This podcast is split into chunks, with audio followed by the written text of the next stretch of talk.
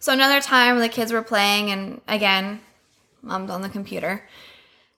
And, you know, um, Shania jumps up on the armrest of the the couch and like WWE body slams my baby sister.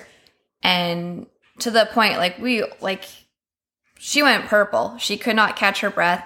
We had to call the ambulance.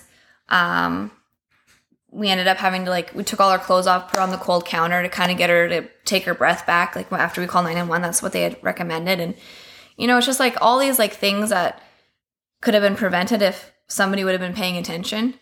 Um, and there was lots of nights where i would go to bed and i would go downstairs to say goodnight to my mom and i would literally just be like mom mom mom mom i'm going to bed. Mom i'm going to bed. And i sound like a broken fucking record but that's how like zoned out she was and zoned into the computer. Like that was her life. And i knew what she was doing because of you know what i had read and it obviously made me feel really uncomfortable. And when she was with um the middleman we'll call him i don't know the men they never got married but they were engaged. Um you know i would get like banished like as soon as the kids went to bed i'd either have to go downstairs or i'd have to go to my room. Like i wasn't allowed to sit with them. You know i wasn't allowed to and I, I was a pretty mature kid too so like uh, like intellectually like i liked being around adults. Um and you know i was never allowed to be around them. Like i always felt like i was a nuisance. Um so yeah there was just like a lot of neglect. There was a lot of um blame put on us kids too. Um and then obviously she gets together with the, the, the last man. Um and everything kind of like came to a head. So like for a while it was like the most bizarre thing. So she had three men in her life at one point. The most recent the married man and the guy that she would use me to manipulate.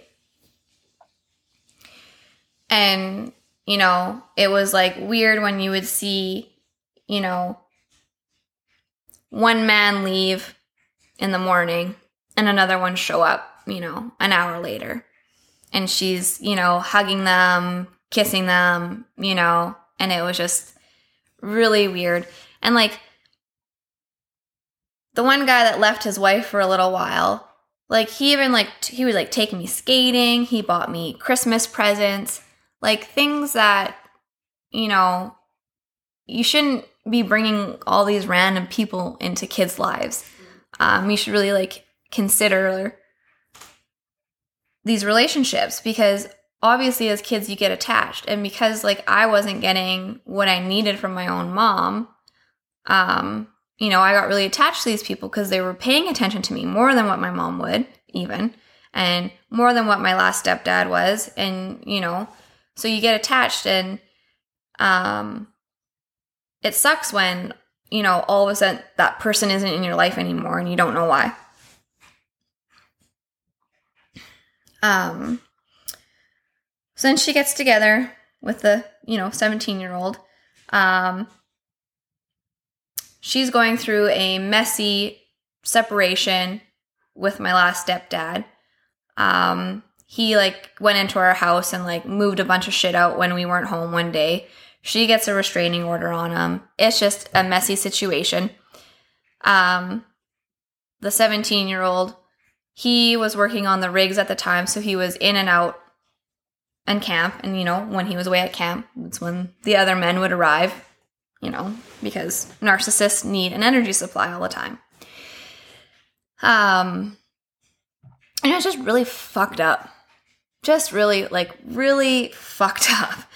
Um and so we go out to this his parents place. And he would have at this point been he would have just turned 18 so they have a place out by st louis and they live in this little trailer and we went out there. They were gone to Saskatoon to see his sister, and we're staying out there. And I wake up in the middle of the night and I, again, hear her having sex because she's just a disgusting human being. And um, at this point, I have had enough. So I go out to the living room, I grab my phone, and I take off. I call the man that supposedly wanted to adopt me, and I tell him what happened, and I tell him to come pick me up. I take the dog and I head to the trees because I figured if I went through the trees and made it to the highway that nobody would find me. So I have this dog and I'm, you know, running through the trees trying to get to the highway to meet um, this person so he could pick me up so I could get back to town. And um, I can hear my mom screaming for me. I can hear her man screaming for me. And I'm just going. They realize I have the dog, so they start calling the dog. So I've always been very connected to animals um, all my life. And this dog was not leaving my side. And the only reason that they found me was because the dog's damn dog's eyes were reflecting against the light when he had his flashlight looking for me. So he finds me, he hugs me, I'm crying, I'm freaking out. He hugs me. He says, It's okay. I love you. Let's go back to the house. You're going to be okay. Kate. So we go back to the house, and my mom grabs me by the throat, pins me up against the pantry door, and slaps me across the face and tells me that I have ruined every relationship in her life.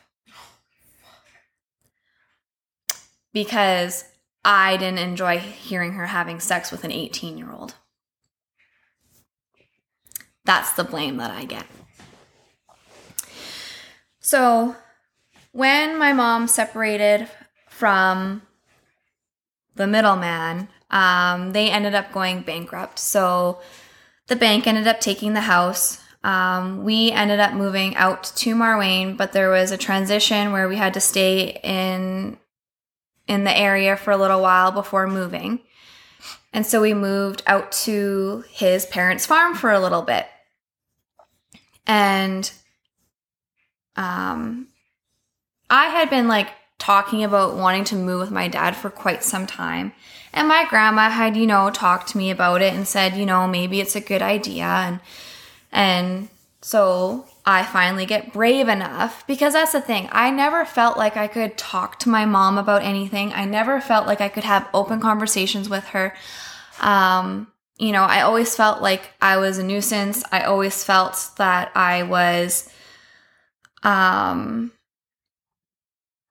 you know, basically I just felt like a pain in the ass. Um, I wasn't seen and I wasn't heard. Um, I didn't feel loved. And so I was scared. I was scared to have these conversations with my mom. Um, so me and my sister, um, so in our family, it's two, two, and two. So there's three dads. Um, so me and my sister, you know, are um, full sisters, I guess. And we come up with this plan that we want to move with my dad and so we write out a letter saying that I want to move. We wanted to move to Saskatoon with our dad, and I put it under my mom's pillow for her to read. Um, my mom read the letter, and I got grounded for two months because of it. Um, I got yelled at, screamed at, um, was told that I was such a disappointment. Um, hit like my this 17 year old, 18 year old now, his parents, his mom yelled at me and screamed at me because at this time, at this time, my mom had manipulated them to think that she was this great person and that you know she was with him and that this guy loved her kid like and he did. He he was good to us for the most part. Um and so she yeah she just weaseled her way in and and and and it's kind of fucked up i'm not gonna lie that you know they didn't think that this was kind of weird that you know at the time when he met a 17 year old and a 32 year old like that's pretty fucked up but whatever to each their own. Um, a lot of people are naive to the crazy shit that are that goes on in this world. Um, so i got it from you know all all ends you know i'm a disappointment i'm ungrateful um, i'm a little bitch you know all these things so i get my phone taken away i'm not allowed to ride my horse um, I'm had to do all these chores and wasn't allowed to hang out with my friends, you know. And this was my last two months living in PA um, with my friends that I wasn't allowed to see or hang out with or talk to. So it was pretty like hard to moving away without having any support really because I was cut off from everyone. Um, when I said that I wanted to move in with my dad, my mom picked up the phone and called my dad and she said, Yeah, well, if you want to move in with your dad, he better come fucking pick you up right now. And I went, Okay. And and it was also, oh, and by the way, if you move with your dad, I'm selling your horse and you'll never see him again. Okay. So we call my dad, and I didn't know at the time, but he was in the Shuswaps um, houseboating he was on holidays, you know. Can't fault the guy for that. Um, and so then when she couldn't get a hold of him and he didn't I don't think he had a cell phone at the time. And this was like back in the day where like people we didn't carry cell phones on it on on ourselves all the time. And so he obviously didn't answer his phone because he wasn't home. And you know, then the manipulation and the gaslighting started, and it was like, well, your dad doesn't even care about you. He can't even answer the fucking phone. He doesn't want you, blah, blah, blah, blah. So, you know, just making a child basically feel completely fucking worthless. Um, so then I stay, obviously, because I have, you know, nowhere to go, and my mom's threatening to sell my horse, my beloved Bailey. So, um, anybody that knows me knows that Bailey was literally a part of my identity. You know, like if I seen family, it was, you know, oh, how's Bailey? You've been riding lots. What have you been doing with him? You know, it was me and Bailey. That was just my personality growing up was I was a horse crazy girl and that horse was my absolute life.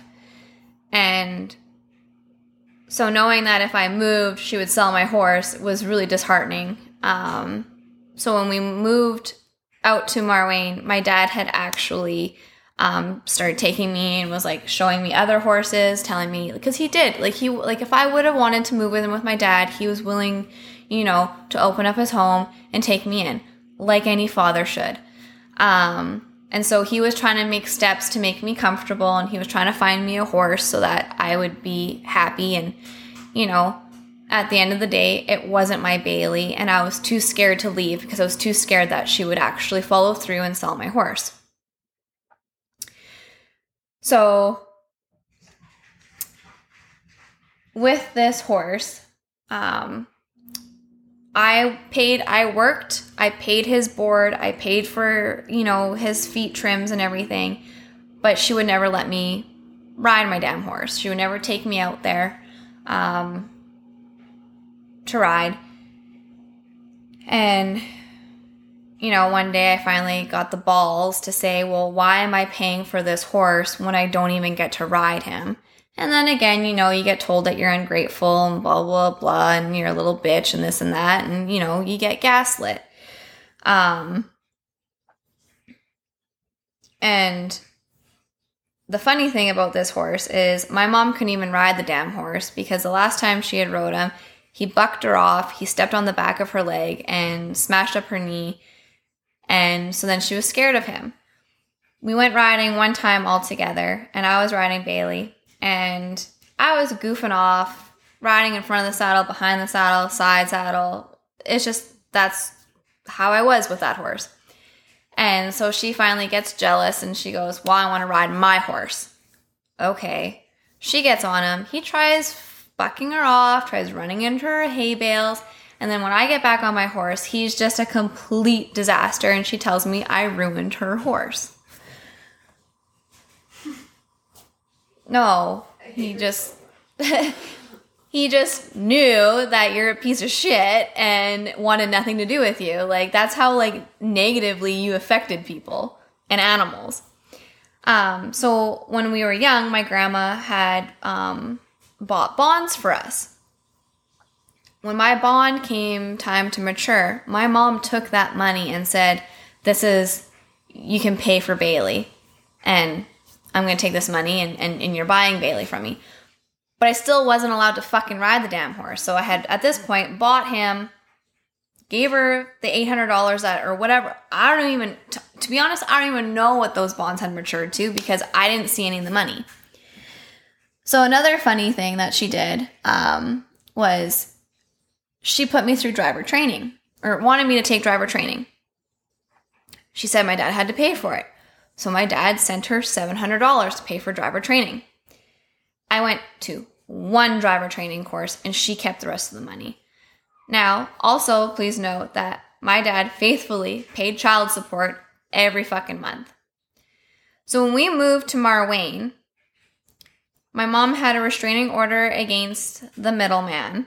And um, when we moved, and and I think the restraining order was just just gonna clear the air. It wasn't like an abusive thing or anything. It was she had a restraining order because he had stole stuff from the house without it being gone through the courts or whatever, which it didn't matter anyways because everything went back to the bank. But when we moved to Marwayne, I was old enough. I was 14 when we moved, and I was old enough um, that I remember, you know, and she would tell me that she deleted voicemails from those the middle kid's dad and she would throw away the birthday cards that they would send.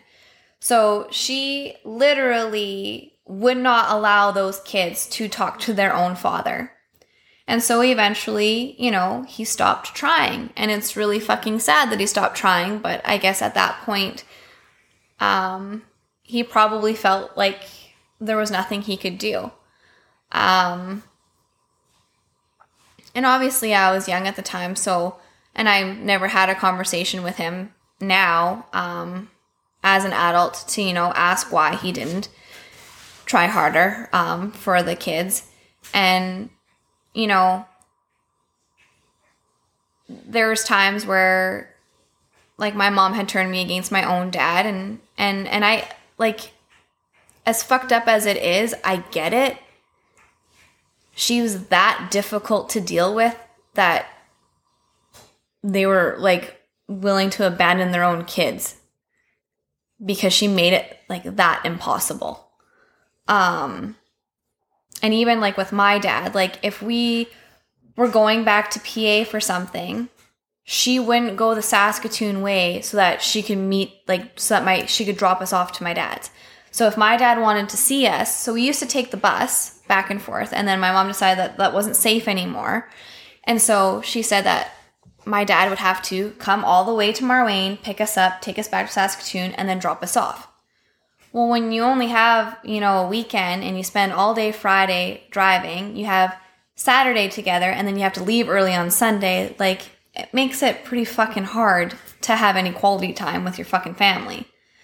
Um, but that's just like how like that's how like the mind games that she always wanted to play, you know? Like she never could make anything easy. Um and she would just pick at people until they blow up. And then when they would blow up, it was, "Oh, see, mm, you're the problem. You have a problem." Um you know, and she'd always like say that my dad beat her and and yeah, I seen some pretty fucking crazy fights and I seen my dad throw some pretty big tantrums and smash, you know, glass and shit, but I never seen him raise his hand to my mom. raise a hand to my mom. Um, and it's funny because she, you know, was telling everybody that, oh, and your dad, he beat me and that scar that I that he has on his arm, that's because he was beating me and I stabbed him with a screwdriver. So I went to my dad and I said, Hey, do you have a scar on your arm? My dad's like, No, I don't think so. Why? I said, Well, were you ever stabbed with a screwdriver? And he goes, What the fuck? No. What are you talking about? And I said, Well, mom said that you were beaten on her and she stabbed you with a screwdriver. He's like, No. He's like, That never happened. He said, Your mom would get so fucking drunk when she would come home that I would give her dirty diapers wrapped up in a fucking blanket and say that it was you. And she would cuddle dirty diapers thinking she was holding her daughter. That's how fucked up she would get when she would go out. So, yeah. So, just like the amount of lying, you know, that went around and the, the manipulation and the gaslighting was just like fucking whatever.